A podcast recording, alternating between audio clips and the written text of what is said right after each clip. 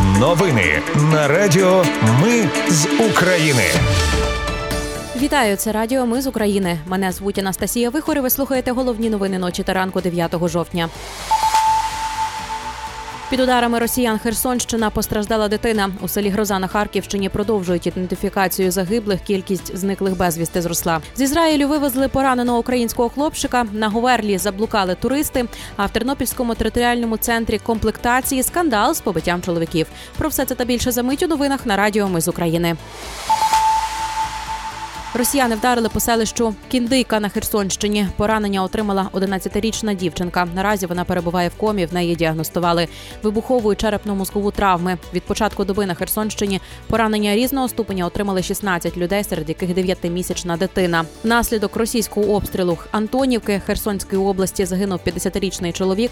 Повідомив голова обласної військової адміністрації Прокудін. За даними керівника міської військової адміністрації Мрочка, загиблого доставили до лікарні з осколковими пораненнями тулуба.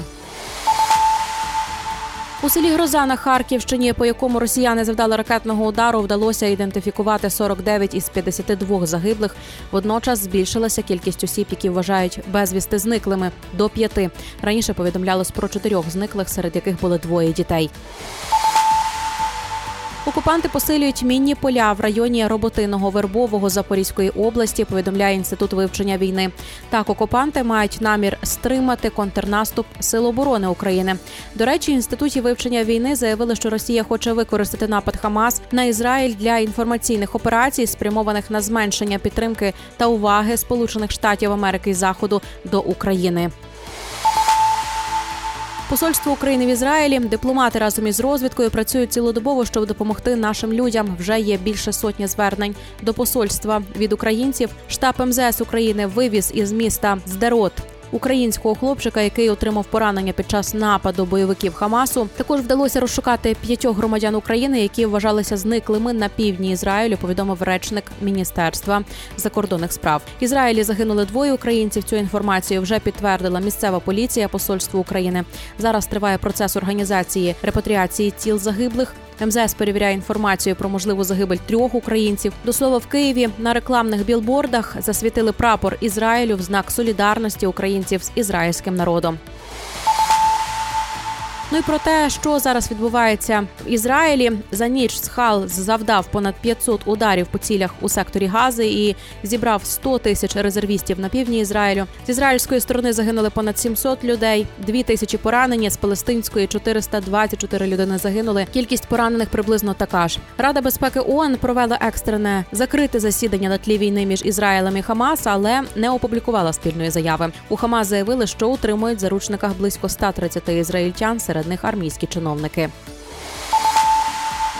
Ну і до інших новин в Україні у Тернополі в мережі з'явилося відео, де працівники Тернопільського територіального центру комплектації б'ють чоловіків. Мер Тернополя відреагував на інцидент. Він вимагає перевірок окремих працівників територіального центру комплектації. Також вимагає коректного ставлення до мобілізованих тернополян, мешканців міста. Він попросив повідомляти про схожі випадки. І, врешті, чоловіків просить не зволікати і приходити у військкомат. у спеціалізованій прокуратурі в сфері оборони західного регіону. Повідомили, що зареєстрували кримінальне провадження щодо побиття двох військовозобов'язаних у Тернополі. На Говерлі вчора заблукало двоє туристів. Одного знайшли, його вдалося врятувати. Інший загинув. Другого туриста вже без ознак життя побачили неподалік Говерлівського водоспаду. Рятувальники проводили реанімаційні заходи, проте безуспішно заявили в ДСНС. Вищий антикорупційний суд закрив справу Роттердам Плюс на підставі закінчення строку досудового розслідування після повідомлення про підозру, заявили в спеціалізованій антикорупційній прокуратурі. Однак САП оскаржуватиме рішення в апеляційному суді. Нагадаю, відповідно до формули Роттердам Плюс споживачі електроенергії незаконно переплатили понад 20 мільярдів гривень впродовж 2018-2019 років. Ну і на завершення у харківському екопарку Фельдман загинули всі тварини контактної зони. Невідомі отруїли кроликів, морських свинок та інших тваринок. Ростик показав, що тварин отруїли миш'яком. Важко зрозуміти мотиви того, хто це зробив. Повідомили в соцмережі екопарку Фельдман. Це були новини на радіо. Ми з України. Мене звуть Анастасія Вихор. Наші новини про те, що дійсно відбувається в Україні. Ми не робимо новини, зважаючи на чиїсь політичні чи бізнес-інтереси. У нас тільки реальні факти. Якщо ви вважаєте, що те, що ми робимо, важливо, підтримайте нас. Заходьте на сайт Ми з України.ком та тисніть кнопку Підтримати. Почуємось. Радіо Ми з України перемагаємо разом.